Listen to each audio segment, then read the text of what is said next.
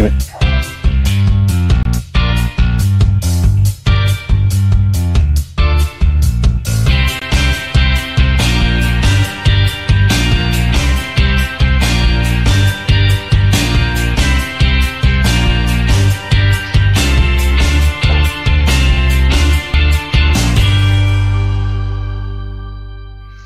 Good evening, and welcome to your Sunday edition of the Gersnet Weekly Rangers podcast. My name's Scott Patterson. As always, you are very welcome. Before we get into the, the nuts and bolts of things, a quick hello to our good friends across at Zenith Coins. These guys are currently pulling together their own beautifully crafted Rangers coin collection. Five um, iconic coins really celebrating big moments of our past. The founding fathers, Ibrox Stadium, there's a coin for the Barcelona Bears of 1972, a coin commemorated to the nine in a row squad of the 90s, and a coin that is dedicated to our 55th League Championship title under Steven Gerrard from last year.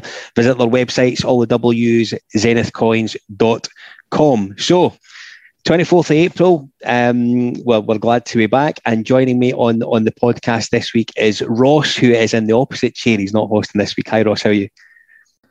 I'm very well, Scott. I'm very well. Yeah, it's uh, it's quite nice to not be hosting. I don't need to prepare the agenda. I just do my research, watch the game, and, and and enjoy myself. No, I'm very well, thanks. How are you? Yes, very well, thank you. It's good to have you on. Good to meet you as well. Absolutely. Um, and, and and Dougie Kinnear's back. Hi, Dougie. How are you, mate? I'm good, thanks, Scott. Um, yeah, first time joining a podcast with you. So it's a pleasure. Um, but yes, nice and sunny up in Glasgow at the moment. Um, could do a little bit less wind, but no, it's been a good weekend. Absolutely. Listen, you're absolutely right. I was out today with the kids and we went to a local park. Um, great intentions of hanging around in the swings, etc. And I, when we got there, it was icy cold, and I thought, no, sack that. You can go in the swings, and then we'll back up the road for some hot chocolate, and that'll do us nicely. Um, listen, so we've got we've got a, a, a big Saturday to discuss. I think we're all very aware of um, what happened at Fir Park yesterday. We'll cover the the the occasion. We'll, we'll speak about the, the sort of build up to the game, the changes that were made, the, the match itself. We'll do a little bit about um, what this week really holds for Rangers. Huge week, two big, big games. One, of course, which traditionally always takes care of itself, final film game of the season. Um, bigger game to come um, ahead of that, which I, I think deserves um, way more attention, to be perfectly honest with you. Ross, we'll go into the team selection for, for Motherwell first. Um, eight changes from, from the victory at Hampden. Um, I'll be honest with you, when the team lines came in, my instant reaction was, we've chucked the league then, haven't we? Yeah, I, I absolutely agree. Um, I did a, a, quick chat with, with Eck on the channel, uh, 11 o'clock on Saturday, so about an hour before kickoff. Um, and it was 15 minutes after that team had, had, had, been announced, and we essentially we're trying to rack our, our, brains as to how we'd landed on that um, with so many key players, important players being being put on the bench. You know, John Lundstram, Joe Aribo, Ryan Jack, and um, some real real surprises in there. But it was apparent that the, um, the manager, I think, had two things on his mind. One was, of course, uh, what we have coming up this week, um, and he's putting a lot of eggs in the European basket, in my opinion. Yeah. Um, which I'm not. I'm not disappointed about. Um, we all know about Celtic's form over the past three or four months, and I'm not. I'm not sad to see us actually prioritising Europe at this point. But he's also. Um, he was very, very clearly had a, a, game plan and strategy of, of pace up front, pacey uh, forward players, and it worked. And actually, you know, we we could, we've all talked a lot about Gio and, and some of his selections and his tactics and, and what he's got right and what he's got wrong. I think it's clear he's a smart guy.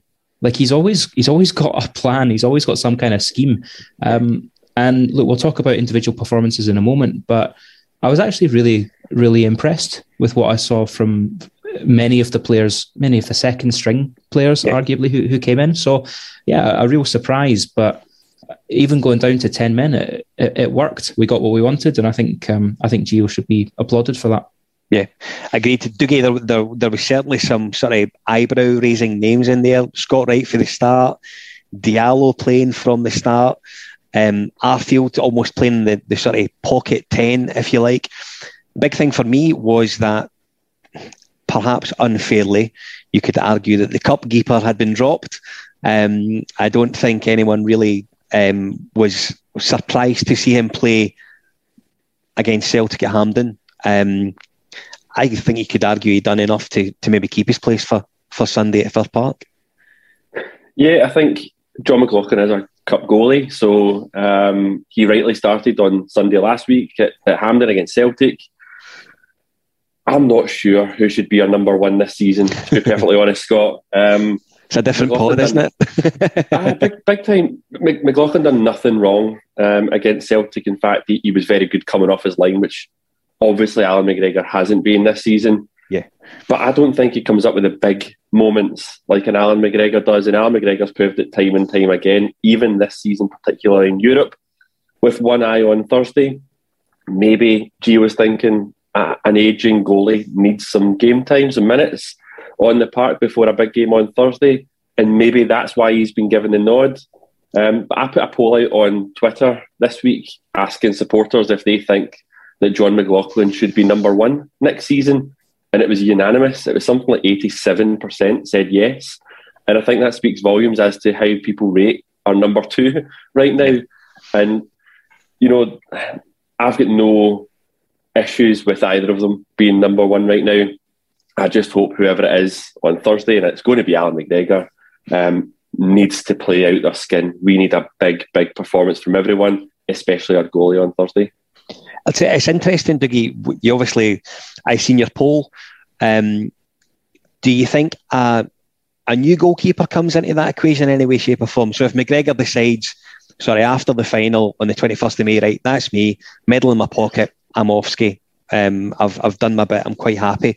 Does McLaughlin automatically become the new number one, or do we bring in someone else to, to fight for that jersey, if you like? I think Alan Hutton has already kind of let the secret out that McGregor is planning to yeah. uh, hang up his gloves at the end of the season. Um, I don't know. What, what what I can say is I think Robbie McCrorie should be number two. And the fact that we've given John McLaughlin a new contract suggests that he's not going to be number two. There's a lot of names in the frame. You know, the obvious ones were guys like Benjamin Siegrist at Dundee United. Um, but we've seen guys like Martin Fraisl um, over in um, I think it's Schalke. Schalke, days, I think he? he is, yeah. Yeah, we've seen his name being linked with us as well. The fact that we're being linked with goalies suggests that we're maybe in the market for a goalie. I can't see us being in the market for a number two.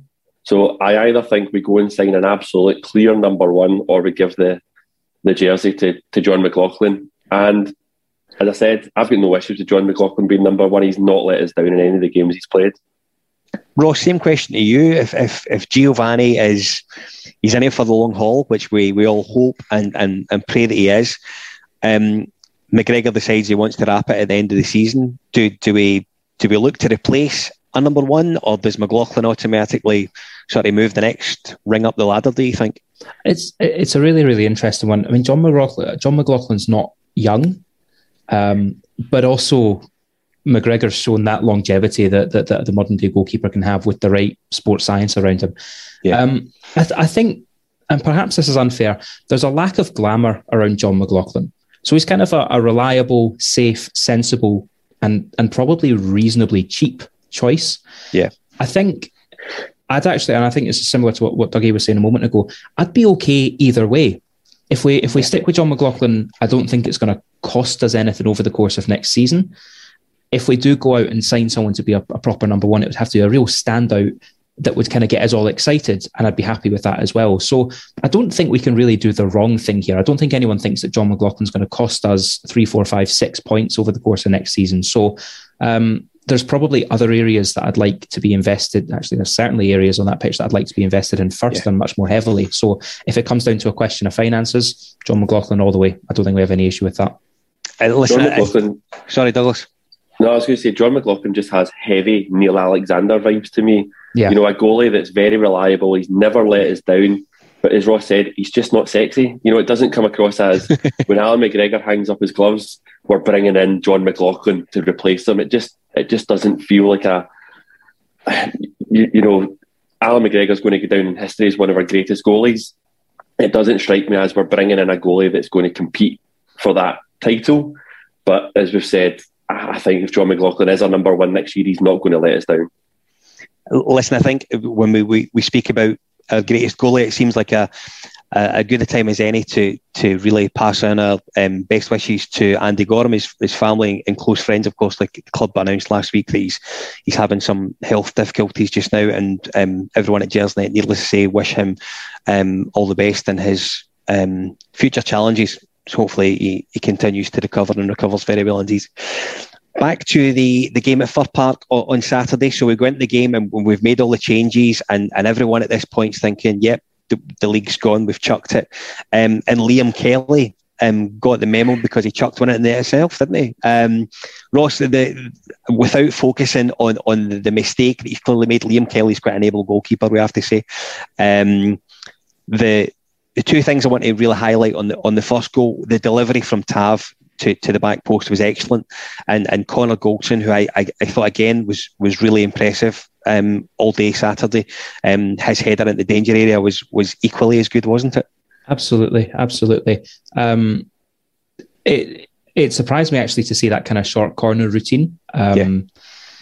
Uh, and actually, as soon as that happened, I was a little bit annoyed because Tav's got such good delivery, just put the ball in the box. But um, it, it, it's quite clear that we have two set corner routines in my mind. You have uh, front post Joe Aribo flick it on, see what happens, and you have back post Connor Goldson knock it back across and see what happens. Both of them have been incredibly fruitful, actually. Um, and so, look, whether it's uh, whether it's Scott Wright's goal or not, I think everyone on that park wants it to be Scott Wright's goal, including Liam Kelly. Um, and I, I still think he got a touch on it. I don't know, but it was a it was a wonderful ball in. It was absolutely deadly, and I'm I'm pleased to see that kind of a move um, paying off because clearly they, they, put a lot of time and effort into that on the training pitch. It was a it was a wonderful ball in. Connor Goldson's peeled around the back absolutely superbly. Um, it's a shame for the goalkeeper in a way. Um, if the goalkeeper hadn't have, have, have, got that hand on it, who knows what would have happened. But yeah, really, really, really well worked goal. Um, I always like seeing us score from set pieces. It's one of the few things that you can actively practice time and time again. Yeah. Um, and so yeah, that's a that's a good goal in my book. And and Jiggy, one of the I think it ties into the the um, the point made at the start of the pod was all the changes being made. I don't think anyone would have expected Scott Wright to be in the middle of the six yard box, hustling, trying to trying to get a goal there. Right place, right time. Um, Absolutely, there it is. yeah, six. I, I, never put Scott Wright as a six-yard box striker, mind you. There was there was some debate as to whether he was the one that got the final touch on it to get it over the, the line. There was absolutely no debate in the second goal, was there? Yeah, absolutely, absolutely. Which we'll come to. The I think the you know the way they, these games they they always have particularly Fir Park, there's moments that you look back and think that that could have really changed the game. I want to focus on the the sending off of, of, of Balogun. So when I initially saw it, my my gut reaction when I saw it was I'm not sure that's a red. However, I've seen it a couple of times since, Dougie, I don't think there's any debate it's a red. Yeah, I think it's a really poor tackle from an experienced player. Yeah. Um, I think it's an easy red card. He's gone over the ball, the studs are up. Um, it's the last thing we wanted before Thursday. You know, we've got to play an hour with with, with, with ten men in the pitch, meaning that um, some guys are going to feature on Thursday We'll have had to put in an extra shift to cover more ground. Yeah. And obviously, Calvin Bassey started on the bench, meaning he was most likely getting a rest before Thursday. So we've cut his rest short. Um, so I think it was the last thing that we needed.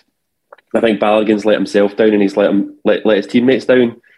But if you're talking about um, Balogun being a straight red card for his challenge. I think the one about five minutes later on was it Diallo? Was it Diallo? I think, I think it was it not Scott Wright? Was it right? Scott Wright? I think it was Scott Wright. Yeah. yeah. Yeah, I, I, think I think it was something called a jammer, maybe for Motherwell. But I think if if Balling is a red card, that's certainly right up there. Yeah. I think one of the big differences for me, which is really frustrating, and I kept going on about it during um, the Champions League when I seen Atletico Madrid, is whenever there's a foul against us, for example, the Motherwell players hounded the referee.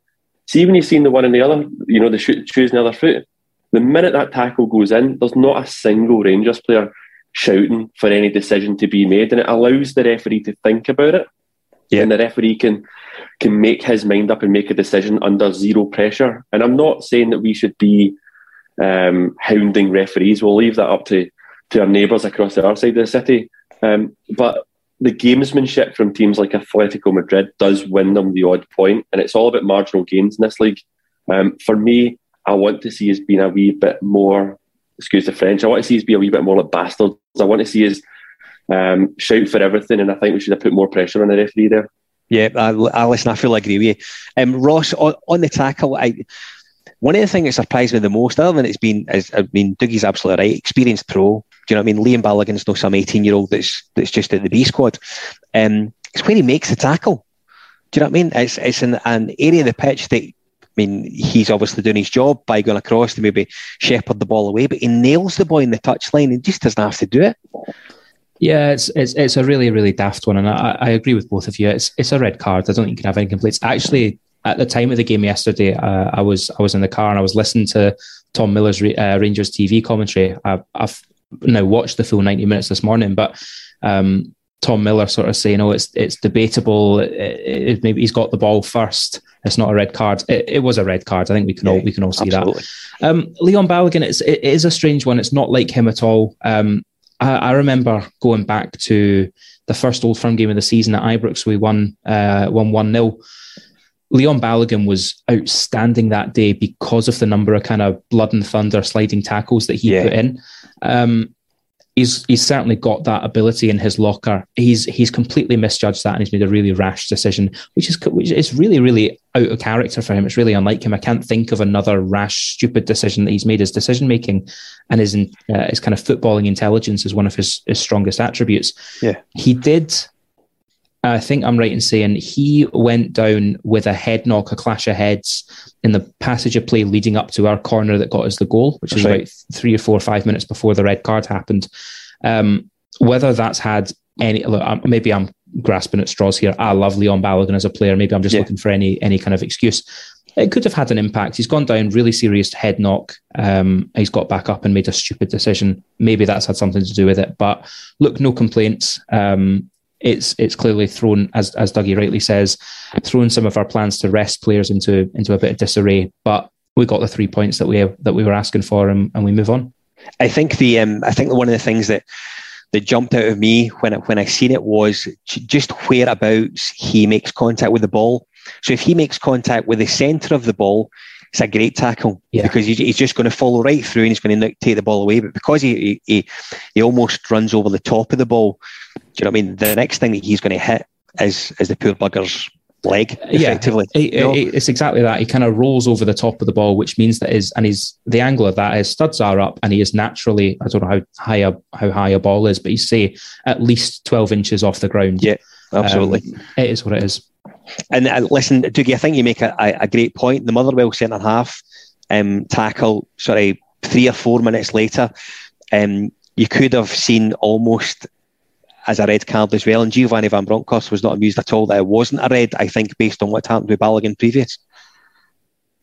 I do think it's a red card. I just seen one of the comments there from, from James saying that we probably shouldn't need to put the pressure on the referee because the, the referee should be able to make that decision himself. And I think he's he's right. I think the referee's bottled um, a big call in the game. I think it's a red card. Yeah, and I, I don't want us to go down how good are the referees in this country debate. Not tonight, for goodness sake.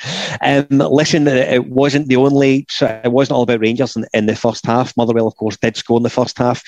Um, the equaliser, a bit, of, excuse the term, fanning about from from Glenn Kamara that he would have got away with last season. I think we appreciate he would have dragged the ball back and sort of moved away with it at pace and looked really quite relaxed about it all. He's not got that this season. Loses possession. We don't particularly defend it well after that. I have to say, I don't think we really organise ourselves properly after Kamara loses the ball. The cross comes over, and, and it's a good finish from Tierney. I think was was the the Motherwell scorer who clearly isn't a from a family who have season ticket holders in and around the ground. I think it's safe to say.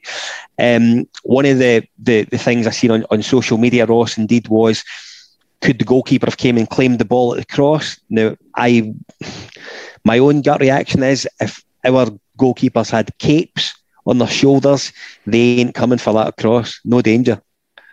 Yeah, I, I agree. I think I think we're probably only asking that question because of the criticism that's been levelled at McGregor over the course of the Absolutely. season about coming for crosses, um, which is, most of which has been has been fair and justified. But in that case, that kind of ball, the um, the distance away from from the goal, no, he shouldn't have come for that cross. Um, I think he was right staying on his line. The defending, however, could have been better. And that, that's, as you rightly say, that starts with Kamara, who just makes a bit of an arse of it. Yeah. Um, but that's still, there's still another sort of eight, nine, ten seconds before the, the ball comes in that, that, that leads to the goal. And we were just a little bit sort of sluggish and disorganized, I think. And not, I mean, it's very different circumstances, but not dissimilar to the goal that we conceded against Celtic in the Scottish Cup semi final. Yeah. It's just like, guys, just, just switch on. This is a dangerous moment. Um, it's, it's really frustrating because I don't think being switched off is necessarily a, a, an affliction that we've suffered from this season. So I'm not quite sure where that's coming from, but the defence, I think, on the whole, could have done better. That starts with Kamara, but it's it's not just about Glenn Kamara. Um, obviously, I think at that point we are psychologically a little bit reeling from the from the sending off that happened uh, a few moments before.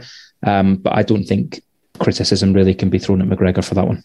And I think you have to say as well, it was a good header by the boy, wasn't it? I mean, it, was. It was a good header placed. There was no goalkeeper getting it. it good header. It's a good header, but if, if I'm being very critical, Scott, I think it's it's um, it's one of Calvin Bassey's biggest weaknesses. I don't think he's particularly good in the air for a big guy. And yeah. and for me, Bassey's allowed him to get off the ground and get, get some get some movement on the ball.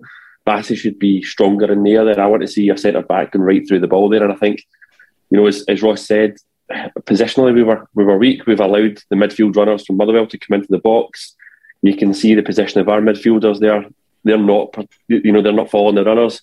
But as I said, I think Calvin Bassey should be putting his head right through that. And and Dougie, we'll, we'll stick with you. That was really we're approaching half time at this point. We're one each. We're, we're, we're down to, to 10 men. What's your gut saying at half time as you go in there one each? At this point, you obviously don't know if Celtic are going to go up to Dingwall and drop any points or not. We now know that they didn't. Um, by that point, you're thinking, oh no, this is maybe an opportunity lost again. As I said earlier on, um, I had a family day planned yesterday, so I was watching briefly on my phone whilst at a kids' play park. Um, and I was kind of half falling it, but at half time I thought the game was done. I, I genuinely thought that from there we were not going to come back and win the game. And you know, you've credited Gio already um, for his tactics through the game. I think I think Gio's getting it right at the moment. You know, I think back to some of the podcasts where I expressed some concern with our manager, and I think I was right to express the concern. You know, we threw away a, a sizable lead, and I'm still raging at the fact that we've thrown away the league title this season. Um, but there's some really encouraging signs. I think Gio is starting to learn how to how to win games in the bread and butter Scottish football. Um, but I think one of the biggest things, you know, you've mentioned already about some of the squad players playing. I think he's now beginning to have faith outside of the the core group of players that he continued to play. Yeah. And you know, we've spoken before about I think he burnt certain players out. I think he overplayed Morelos, and you know Morelos' injury was probably caused by overplaying him. He should have been taking Morelos off, and he should have been bringing Roofe on and giving him minutes. Um, it's good to see him starting to put a bit more faith, and I think that faith's beginning to get repaid. Ross, I imagine that the halftime team talk in the home dressing room would have been they're down to 10 men. When you come out the second half, get right in about their ribs. Do you know what I mean? Get right into them. Um, and we started the second half like a train, didn't we? Yeah, I was I was actually really impressed with how we started the second half. I think it was a really defining period of the game. Obviously, we get the, the goal really early on, um, but I don't know what's been said in obviously in, in, in, our dressing room, but I think it's it's really impressive from us kind of psychologically to, to, to come out in the way that we did. Um, yeah.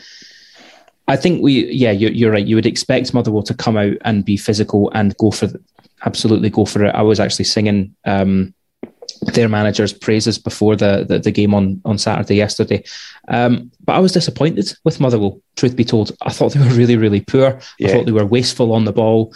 Um, I thought they kind of lacked an identity in a, in a lot of ways, and Rangers took advantage of that. Um, now, clearly, we lost Diallo midway through the uh, midway through that first half but we didn't lose the identity. We, we didn't lose the, the kind of hunger and tenacity of, of Fashion Sakala, the pace of Scott Wright. And, and we kind of did that to devastating effect. So the game plan didn't change. Um, I think I, I, was the same as, as Dougie. I was really, really worried at halftime. I thought that's there's there's no way back from this. Yeah. Um, and I kind of expected us to, to crumble a little bit. But I'm I'm really full of praise, particularly for the likes of Scott Wright and Fashion Sakala, who I, I think were just full of energy, full of industry. Um, poor Motherwell side, absolutely a poor Motherwell side, but uh, yeah, really, really impressive stuff from us. And and Dougie, on Scott Wright, he has um, listen. This season, he's he's been he's had a bit of a tough time. Um, I I think he gets sometimes quite rightly he, he gets a bit of a doing for his his sort of his final ball which isn't really up to scratch. However, I have to say, Braga, good. Celtic, good. Yesterday, very good. Took his goal very well. I think that's the difference. I think, particularly Sunday against Celtic last week, I thought Scott Wright came on and he put in a really good shift, but his final ball was still pretty poor. Yeah. Um, in that final third, in the circumstances in a big game, you want to see a bit more quality, especially when you've got guys like Amad Diallo on the pitch, right, on the bench. Yeah. Diallo, you, you know, I, I, mentioned around Gio losing faith in some of the, the fringe players. I think he lost faith in, in Amad Diallo in particular um, at Celtic Park, and he's had to work really hard to get back in. But you're talking about a player of real quality. You know, he might not have the work rate of someone like Scott Wright, but he's got frightening technical ability.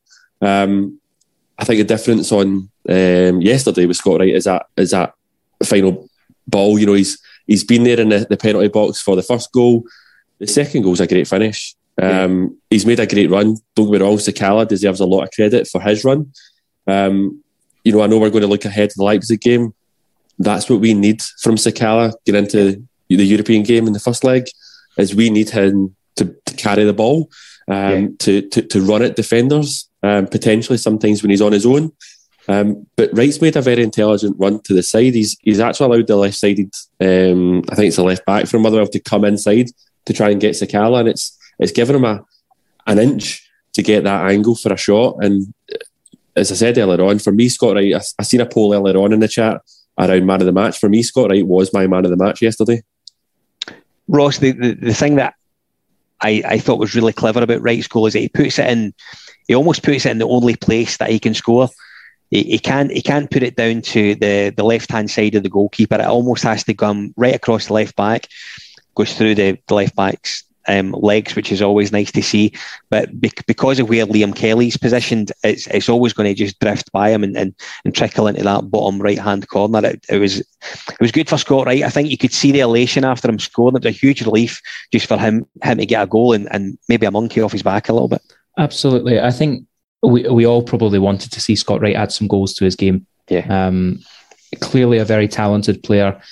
I think it must have been a really, really frustrating season for him personally. He came in obviously halfway through last year and um, looked really, really promising, and it's just not quite happened for him this season. He's not kicked on in the way that we would have liked him to, and there was almost a danger of his Rangers career tailing off here and kind of doing a bit of a Jordan Jones of going, well, he was a good player, but it just never really happened, and he'll he'll go off somewhere else and do okay. Um, I'd still I'd still like to see Scott Wright doing really well in a Rangers shirt. I think there's there's clearly a very talented player in there. Still needs refining. Still needs to maybe. I don't know if it's if it's a confidence thing, but I agree with what you said said a moment ago, Scott. That last three games he's played really really well. Maybe this is the impact of of, of confidence. I think confidence is a huge thing for a lot of football players.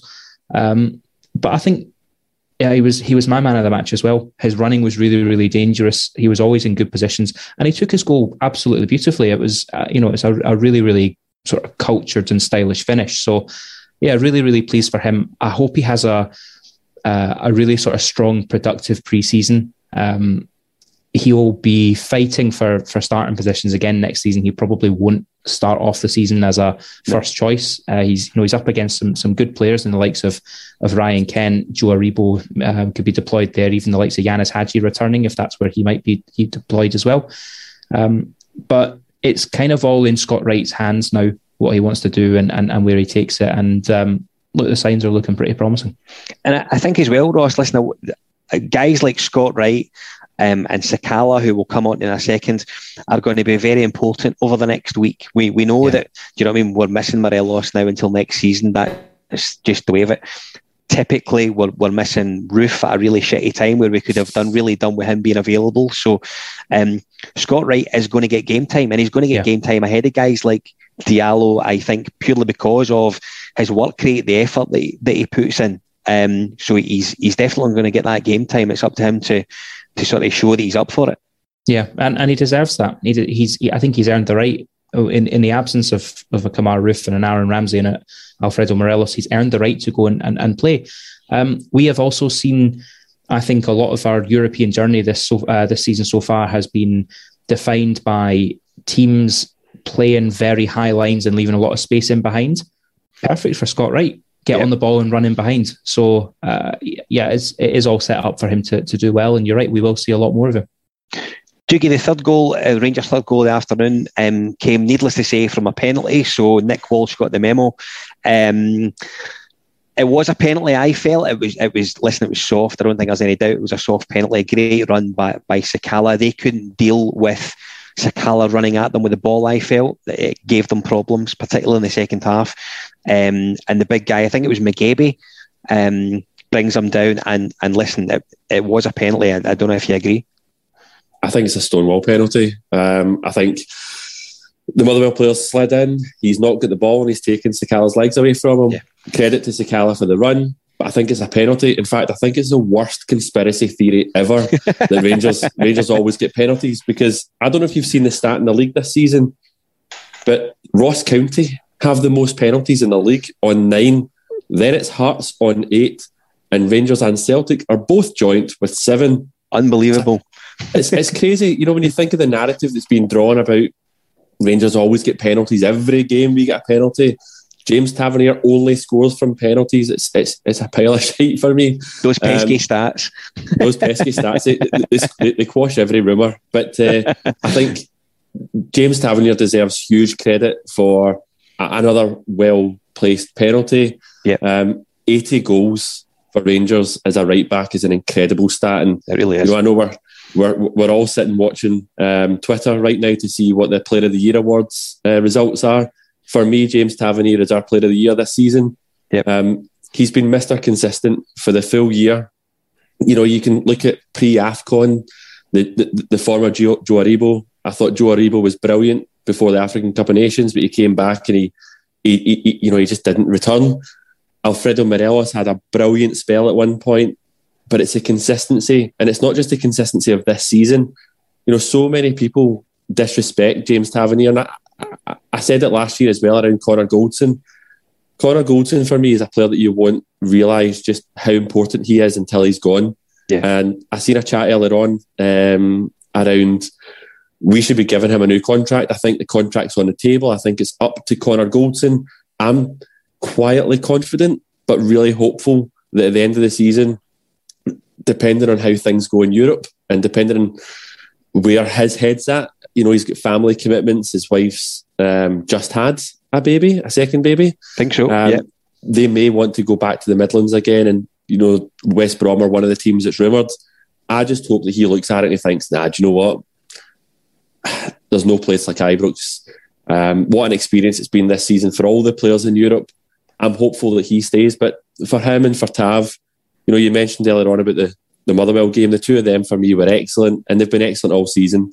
Um, James Tavernier's been excellent since since the day he signed, in my opinion. Ross, if there was ever a time for Ross Wilson to get Connor Goldson to sign his name on the paper, I would argue it was probably after Braga when he was staring up into the stands, yeah. amazed at the adulation he was getting. He'd done exactly the same thing after um, we knocked Celtic out the Scottish Cup last weekend, and he's he's looking up into the into the support, and you can't help but think he's thinking, I'm not going to get this anywhere else. I, you know, this isn't going to happen for me anywhere else. So any decision he makes, I think is going to be a really difficult one that must be playing his heartstrings now for him to think, I might be playing somewhere else next season. Look, it, the, there is clearly, I, I, think you're absolutely right, and I think uh, Dougie hit on the on a key point there. There's clearly some form of kind of pull between the the professional and the personal. I think that's the only real explanation as to because as I say, it's quite visible displays of emotion that this guy's showing. Absolutely, um, it, it, does seem to be really, really affecting him. But that's kind of what makes me think that he won't sign on. And I, you know, I, I don't know anything more than anyone else, but um, I, I, believe it's one of those that if it was going to be done, it would be done by now. I yeah, hope I hope so. I'm proved wrong because I do. I do. I, I'm not one of those who sort of says just give him whatever he's asking for because I think there's a limit to that. But I would love to see him carry on beyond the end of the season. Uh, I, I, suspect if that was going to happen, he'd have signed on by now already. And, and I think that that's why we're starting to see the kind of emotional side of it. Um, you're you're right though that he won't get this anywhere else. I was looking at his his career stats. Um, he's played uh, as well as Rangers. He's played at Shrewsbury, Cheltenham, and, and Brighton. Um, well, you're not going to get the same adulation and uh, passion at any of those clubs. West Brom, um, uh, West Brom's a great club. Hawthorns is a wonderful stadium with very, very passionate fans, but it's not the same. No. And and you can ask almost every Rangers player who then went and plied their trade in the English Championship. It's not the same. Of no. course, it's not the same. The money might be better. Um, but it, it, it, I, don't even think it's that really for, for Goldson. I suspect Dougie's absolutely right. I suspect it's the family tie. Um, and look, if if this is if this is how it all kind of ends for, for him at Rangers, he can very he can be very very proud of what he's done. He's walking away at least with a, a, a league winners medal, uh, hopefully with a Scottish Cup medal, and and possibly even with the Europa League winners medal. So, um, a fantastic servant for the club for the last few years. Um, and I, I, agree with the pair of you. He's had a really, really strong season again. Yeah, listen, personally, I, I think, I think, um, I think there's a good chance you'll see him rocking up at Aston Villa next season. Um, and I don't think him and, and Tyrone Mings as a centre half performing together is is that bad. I have to say. Um, Ross, I'll come back to you. I, James Tavernier's playing really well now, and and and I agree with Dougie. I do think he's he's player of the, the year this year has to be. Um, his numbers are just bonkers, absolutely bonkers. How important is it to have the captain playing as well as he is just now with these two huge games around the corner? Absolutely vital, absolutely vital. I mean, it, yesterday was goal goal number eighty, I think, yeah. for Rangers. Um, ludicrous, absolutely ludicrous. Even you know, this is is this his seventh seventh season at Rangers, maybe even his eighth season at Rangers. Yep. Um, that longevity you don't see very often anymore. Uh, so we are talking about, in my opinion, he's now in that conversation of legend status, the captain that delivered 55. Um, and this is his this is his best season, in my opinion, to date. I think he's better this year than he was last year. Um, last year he was very, very good, but others were better. This season he is, for me, standout player of the season. I, I, we're all kind of refreshing our Twitter feeds here, I think, waiting for the news to drop as to who won it. But no one will be surprised when the tweet comes in to say that it was Tav. Um, and I think it's not just important to have him playing well, um, but it's important. I, I, think when we get to say the the Scottish Cup final on the twenty first of May, Tavernier was in that team that lost to Hibs. Yeah, it's it's very very important for him to I guess spell out the expectations because he, believe me, he knows the expectations after after being here for seven years, but also spell out the heartache and the hurt that he's been through as a player at Rangers, uh, because this season will hurt a lot of them. A lot of the players that have come in um, and immediately tasted success last season they won't actually know the, the, the pain and the heartache that the club and the fans have been through in the past 10 years. So I think he's got a really, really important role to play, not just setting the standards off the pitch. Uh, sorry, not just setting the standards on the pitch, but leading the message off the pitch as well. And do you, do you give us the, the thumbs up there? You got some breaking news? Is it a, a Jim White moment for you? Yeah, Yep, yellow tie at the ready. Uh, the breaking news is Calvin Bassey has just won Young Player of the Year. So two things. One, that means the Player of the Year um, award's going to be announced shortly. But yep. on Calvin Bassey, I think Calvin Bassey's had a great season. Um, do you know? I, I, think we've got a real raw diamond, you know, a rough diamond in Calvin Bassey. He might be poor in the air. He does have some um, areas of weakness that he, he needs to develop, but he's a young lad. You know, I, I can't remember what age he is. I think he's 22. Yeah, we're talking about a player that can play centre back and left back, in, in, in two completely different styles. You know, as a centre back, he, he can be commanding in the challenge. At left back, he is up and down the wing the full game. Um, I think he's had a, a tremendous season, um, and it's very well deserved that he's getting Young Player of the Year. Dougie, I'll stick with you. I'll tell you why. We we spoke um, about Bassey being able to play the left back equally as well as as that sort of left sided centre half. Bit of flexibility there, which is great to see. Um, Borna Barisic seems to have came out of nowhere um, and, and has made the left back role his own again after, do you know what I mean? You go back to the 2nd of February at Celtic Park a shocking night for him. Maybe the worst left back performance I think I've ever seen from a Rangers player. And he, he disappeared. Confidence in the gutter. Fans' confidence in him lower than that, I would say. Last three games, great, great, great. Left back's his own again, isn't it? I think one of the things you've got to say about Barisic is it's great management from Gio. Yeah. You know, he's he's recognised that he has had an absolute stinker at Celtic Park. And Borna Barisic is probably the epitome of us as a team, as confidence players. When his confidence is high, you see the performances he's given just now. When his confidence is low, you know, you've seen uh, Callum McGregor calling him a shite bag at Celtic yep. Park, and I think that's what you get from from Borna, as he's heartless. Um, I really like Borna on his day. I think when Borna Barisic is on this form, for me, he deserves to start left back, and yep. he would be left back going into Thursday night's game. But I would sell Borna Barisic in the summer because we need players who can fight in adversity. And I, I, despite really liking Borna, I just don't think he has the mental strength required to be a, a success at Rangers. Um, but it's how much money we're going to get for Borna. You know, he's at that age now. I think we'd be lucky to get two million. I think it'd yeah. be somewhere between one and two million. And it's then looking at who can you really get to replace him for one to two million. Um, but yeah, I, I, think you're getting something completely different between Borna and Bassey, and I think the two of them do complement each other because in certain games you can play Borna, in other games you can play Calvin Bassey.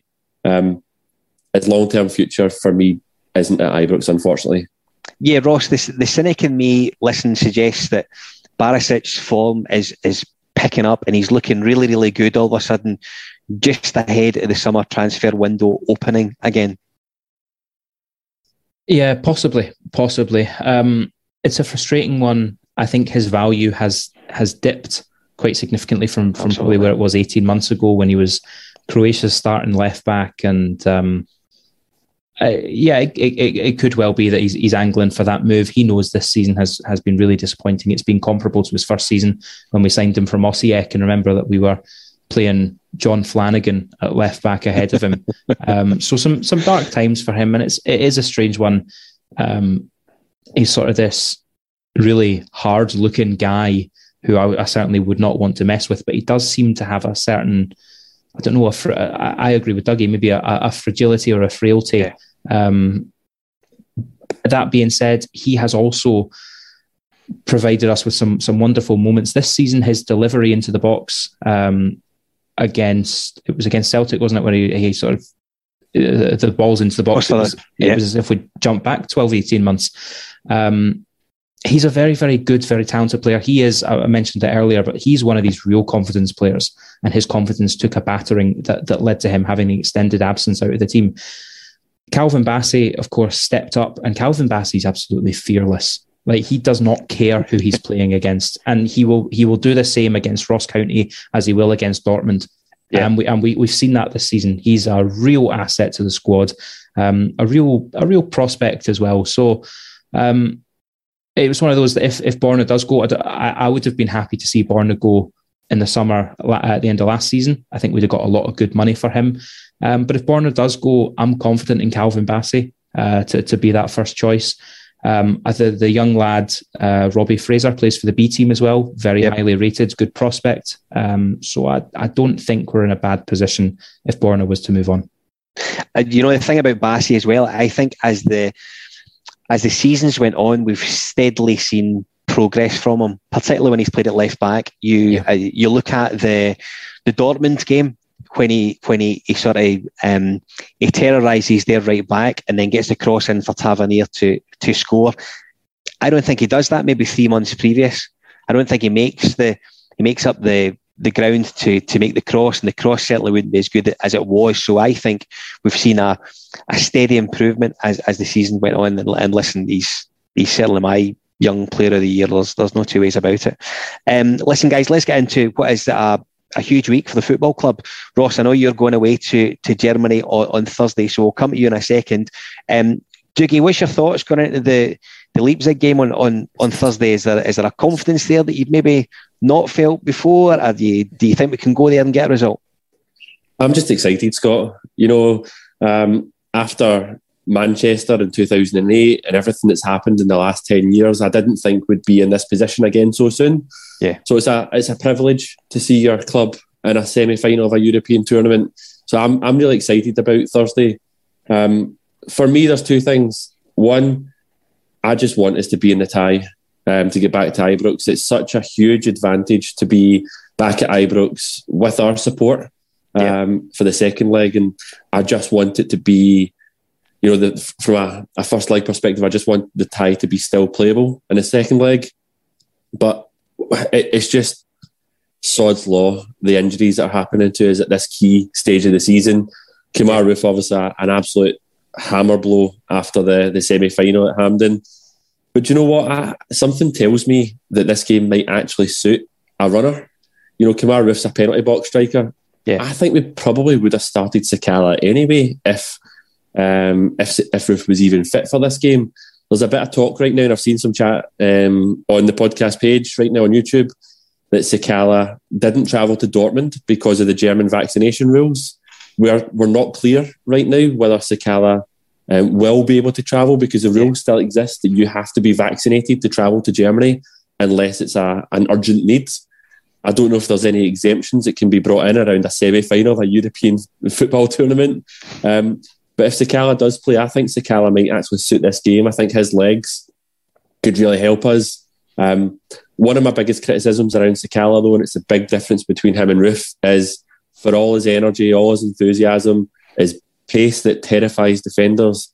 He just lacks that bit of composure and class in front of goal. Yeah. Um, so, yeah, hopefully Sakala's fit because the alternatives aren't are fit to travel because the alternatives frighten me. Um, yeah. But yeah, I'm just excited for Thursday. Unlike unlike Ross, I'm not travelling, but I'll be watching it in a pub. Listen, you know, I, I really like the way that you refer to the, the excitement of it. Earlier on tonight, I was looking at um, I videoed the the Tav penalty against um, Braga, and uh, I, I, was watching it back, and it, it, took a wee bit longer for him to take the penalty because the ref was messing about with their players, making sure they were out the road and etc. Um, and when when he scored, you know, I, I, don't know how I managed to keep hold of my phone. To be perfectly honest with you, because there was just sheer elation all around me. So I, I I can absolutely associate with the excitement, the anticipation of potentially getting them back to a shootout at Ibrox. I think the the importance of going over there and keeping a a clean sheet, um, maybe coming back with a one 0 defeat, I think would be huge for the tie, and I think it really gives us a shot in the arm to do something at Ibrox. Ross, you lucky lucky fool, you're going. Um, looking forward to it, I imagine. Um, do you go over there with trepidation or bags of confidence? Um, Neither, probably. um, I, I, I think it's a it's a joy and a delight to be in the competition at this stage. Of course, of course it, is. it is. We have earned the right to be in the conversation about the final. Um, we have beaten on paper a harder team uh, in in in this competition already. So yep. there's no reason to think that we are down and out and beaten. I agree with both of you. Let's keep this to within one. Let's keep this alive and have a good night at Ibrox. Let's let's give the fans something to remember. Let's have a reason to celebrate. I am confident that whatever happens, uh, both this coming Thursday and the following Thursday back at Ibrox, the players will be applauded off the park. Um, surely by the, the, the fact that they've got us to this stage and they've allowed us to go on this journey this season, um, which after the second game of the group stage when we lost to Sparta Prague, this was unfathomable that we would yep. be that we would be off to, to Leipzig in a semi final. Um, uh, there's uh, they're a very tough team. Of course they are. That is reflected in the bookmakers' odds. We are not the favourite. We haven't been the favourite for a very very long time actually. So that's fine. That suits us. I think. If we were to go there and, and park the bus and set 11 men, 11 men behind the ball, we're in for a really tough time. Yep. Let's go for it We've got, Have a go. as I say, we've got that pace. None of us know what Gio's going to do. Um, Gio is, like I say, I think he'll he'll always have a plan, and he'll always have a few plans, and he'll be he'll be willing to to change that plan, as we saw in the the home leg against Dortmund when he changed it at halftime. Um, I'm very, very much looking forward to it. I was in Leipzig in was it 2017 when we had that that uh, that friendly in the snow in January. um, big Philip Senderos, and um, just uh, not a. That was Barry McKay playing that day as well. I think not a, a happy day when we went and lost four 0 in the snow. Um, so I'm really excited to be going back. Uh, I think it'll be a, a, wonderful occasion, and let's let's keep it close. Let's have one. Uh, Alec Anderson made a really good point on uh, on our preview show yesterday. We have played the maximum amount of home games now in the Europa League. Like we couldn't be playing any more games at Ibrox because the like there are no more home games to be had after yeah. next week. It's a really weird thing to say, but that's how far this team have gotten us. Is that however you know, however badly or however well it goes, there was only ever going to be the potential of one more 90 minutes of football in this competition. We've literally yeah. got that far. So um, it's it's been it's been a really wonderful sort of experience this season. I can't wait for Thursday. I actually can't wait for Wednesday when my experience will start in Germany. Um, I'm less looking forward to Friday when I think my experience will have carried on a wee bit too long. Um, but it's going to be a, a, really good week. I'll tell you, you know, it'll be it'll be fascinating to see the boy Nkunku who, who they've got as a as a wonderful, wonderful yeah. footballer. I mean, he's had a, a fantastic campaign um, domestically over there. He's been really good for them in the Europa League all season. I'm, I'm sure um, he came up through the, the PSG sort of setup. Um, he's a cracking player. We'll do well to keep him quiet um, for for any portion of the game. To be brutally honest with you, we we now know that um, James Tavernier has been voted um, by his peers as as Player of the Year. Um, I suspect the next announcement will be that he is the, the top man. I, I would fully expect him to be to be player of the year as well. Before we get on a bit more about Tavernier, I just wonder, you know, I was at the I wasn't I, I, couldn't go to the Malmo game. I was on holiday, but I remember watching the Malmo home tie, um, and I watched them trudge off. Um, they were down to ten men at that point, and at that point you think got a really good chance of getting the Champions League here. And brutal honesty, the Europa League semi final is never anywhere near your head at that point. You don't think it's, it's anything you're going to think about. To think that we are um, 180 minutes away from, from getting to a major European final is just incredible, is it not? Yeah, it's brilliant. Um, don't get me wrong though, Malmo completely threw up our plans for this season. I keep yeah. going about it. Malmo ruined us financially this year and it set us back. You know, Malmo, that one result against Malmo cost us a league, in my opinion, because it, stopped us from being able to strengthen the yep. team. Um, but in terms of being here in a semi final, to Ross's point, you know, we're not going to be able to play any more football at Ibrox in this competition. That means the club have generated all the money from ticket sales and all that good stuff. So we have got we have banked a lot of money from this European run. Um, it was unimaginable. Um, you just mentioned Nkunku or Nkunku there. Um, his stats are 17 goals and 15 assists and 31 appearances. That's the quality of player that we're going to go up against. He's attracting interest from all the elite clubs. Leipzig is our biggest challenge in this tournament to date. Um, what I mean, if that doesn't get you psyched up for for Thursday's game and then a return leg at Ibrox, then football is not the sport for you. Yeah, listen, absolutely, I, I completely agree with you. Um, it's it's a game that I think we, as a support, we we can look forward to. We always look forward to, to Thursday to hopefully bring in something positive back. The match at um, Ibrox a week on Thursday will just be incredible. I, I think it'll be like something we've um, never experienced before. I, I, genuinely do. I think it'll be an incredible evening. The difference between um, maybe this run and the run back in 2008, in my opinion, was in 2008 we set up very cleverly not to get pumped. You know, so we we we were smart in the way we played the games. We managed them really well. We had the master of management, as far as I was concerned back then, who made sure we were going to be okay every single 90 minutes, and he got us there. Um, this time it's different because we we've kind of we've went for teams. Do you know what I mean? We've went for Belgrade, Braga, Borussia Dortmund. Do you know what I mean? Dortmund never beat us over two legs. We we gave them a bit of a going over in, in their own backyard. Ross, I think there's a there's a confidence that the Rangers fans maybe can't be too used to going into such a big game on Thursday night.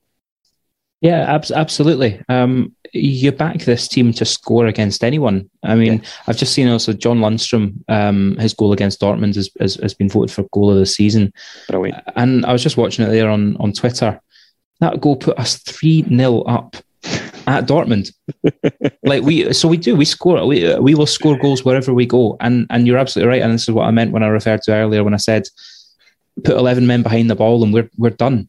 We're done. So, and that's, that's not to say that Walter's style of doing it was wrong because the players that we had and the oppositions that we came up against, that was the, absolutely the right way to do it. Yeah. Um, it's completely different this time around. Probably more exciting this time around. Um, and I, I agree with you. The given the context of everything that we've been through in the past ten to fifteen years, next Thursday night at Ibrox, if we are alive in this tie, is going to be oh. like nothing else. I can't wait. I mean, I'm really, I don't, I don't want to wish my life away, but I'm almost looking forward to that already. and we've got a lot of big games to, to, to come before the, the home leg, of course, the, the leg over there. Dougie, we, we have the, the, the small matter of a, a, visit to, to Celtic Park this coming Sunday. I'm, I'm sure we'll speak about that um, on, on the, the Gersnet channel as, as the week goes by.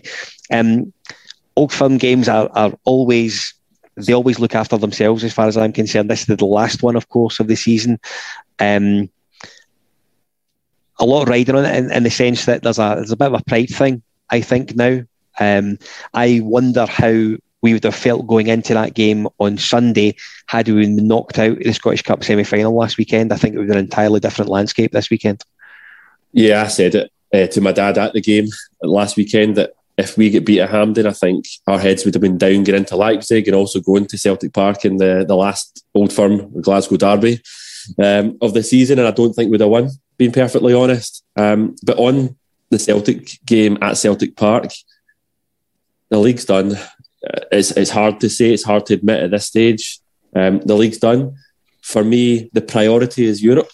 Um, I hope the supporters go with their sombreros and their beach balls. Um, but I fully expect Gio to to rotate the team again. You know, it wouldn't surprise me if we go and we get beat. See, to be perfectly honest, I don't care because we're in a semi final of a European tournament. That's the priority for me. And you know, when Ross was talking there, I was just thinking about a conversation we had at the beginning of this this season on the pod around what our objectives were for this year. This season goes down as a disappointment so far because we have not won the league. Yeah. You know, winning a league was was priority number one. Winning a cup was priority number two. Um, we fucked the league. We we are to blame for not winning a league. We we threw it away. Um, we need to go and now beat Hearts. We need to go and win that cup. But we have the opportunity to turn a disappointment season, disappointing season, into one of the greatest seasons of my life. Yeah. Because if we now go and win the Europa League, that becomes a a monumental part of our club's history on our 150th year anniversary that will go down for generations looking back on this team. And you've absolutely called it bang on. When you look back in the 2008 run, it was pretty turgid. You know, we were drawing nothing each at home and then getting away and scraping one nils away from home. And, you know, it wasn't a great view. We have went toe to toe with some of Europe's best teams. Borussia Dortmund, you know, let's not beat about the bush here. Borussia Dortmund were the favourites before they get knocked out. We knocked them out. We went 3 0 up at the Westfalen. The goal that, that, that John Lundstram scored has just been voted our goal of the season. Yeah. We have we we deserve to be in the semi final. Um, that's my full focus. And if we win, then I'll put it down as a, an exceptional season. If we get beat, it's a disappointing season. So I'll tell you, I'll give you both the, the opportunity to answer this question. Last one of the night. Dougie, we'll start with you. Crystal ball time. Next Sunday night, half past 10, you're sitting here. What do you think you have from the Thursday previous and the, the lunchtime that day? Are we looking at sort of a win win, win lose, lose lose? What are we thinking? Um, genuinely, as I just said, I don't care about the Celtic game. I really don't. Um, I don't care if we go and lose. It depends on how Thursday goes. We might rotate players. If we rotate players and we lose, I don't care. Yeah. Um, as long as we're still in the tie, my prediction is it'll probably lose lose but I think it'll be a marginal loss over yep. in Germany. Um, I looked at the Bundesliga table just before I came on. Um, they're sitting fourth. Um, they've been on a very good run of form. Leipzig, they beat Leverkusen to overtake them to go third last weekend. And then it was probably a shock defeat yesterday to Union Berlin, yeah, a team was. that they just they just beat uh, during the week to uh, qualify for the, the German Cup final. Um, so it's probably a bit of a shock for them to get beat this weekend.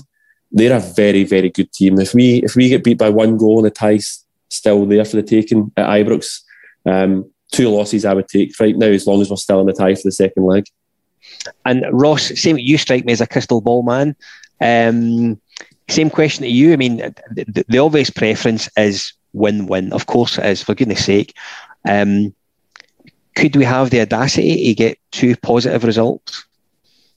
Uh, yeah, I, I, don't see why not. And and two positive results doesn't necessarily mean win-win. Win-win. It could yeah. be draw-win. It could be tight loss-win. Um, I, yeah, look, crystal ball time. I think we win one of them. Crystal ball time. I think the players give us a lot to be proud of. Um, my final prediction is that I miss my flight home on Friday morning. um, but all in all, I think it's I think it's going to be. It's a, you know, we spoke at the start of this month about April being a defining month. Yeah. Um, it, it has been, but it's also kind of been quite difficult to define because it's been an extreme high and an extreme low. We've lost the league, but we're still in Europe.